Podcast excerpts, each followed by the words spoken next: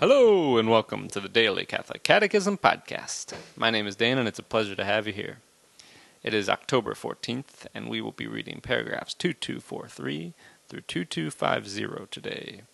And we are uh, closing out the section on the fourth commandment today, so we'll finish it out and start the in brief section. And um, today is also the feast of Saint Callistus the First. So happy feast day, everybody.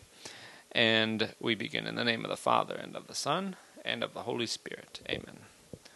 Armed resistance to oppression by a political authority is not legitimate unless all the following conditions are met. 1.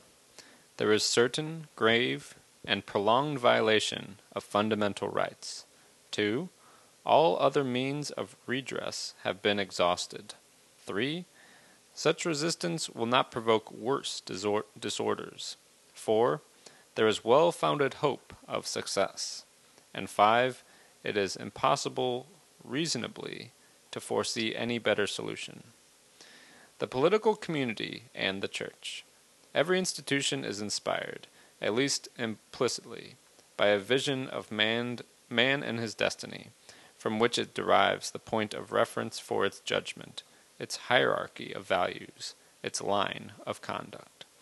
Most societies have formed their institutions in the recognition of a certain preeminence of man over things. Only the, the divinely revealed religion has clearly recognized man's origin and destiny in God, the Creator and Redeemer. The Church invites political authorities to measure their judgments and decisions against this inspired truth about God and man. Societies not recognizing this vision or rejecting it in the name of their independence from God are brought to seek their criteria and goal in themselves or to borrow them from some ideology.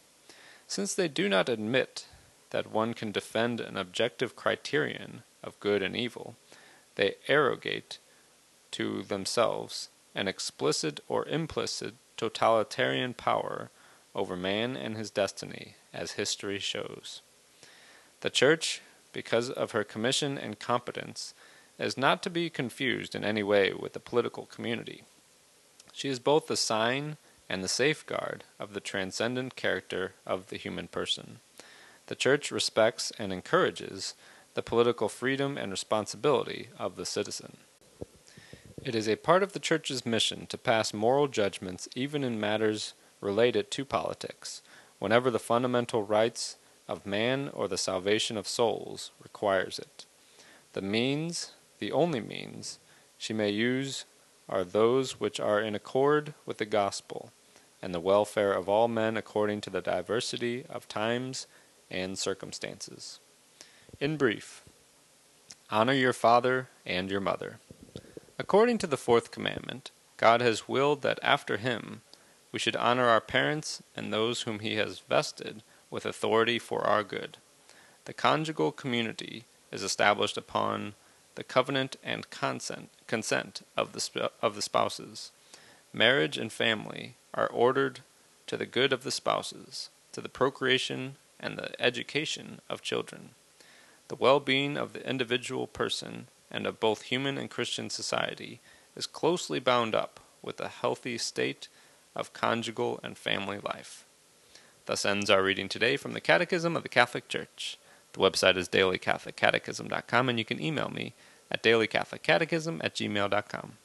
God bless you all, and may these teachings handed down by the apostles of Christ strengthen your faith and lead you to everlasting life. Amen.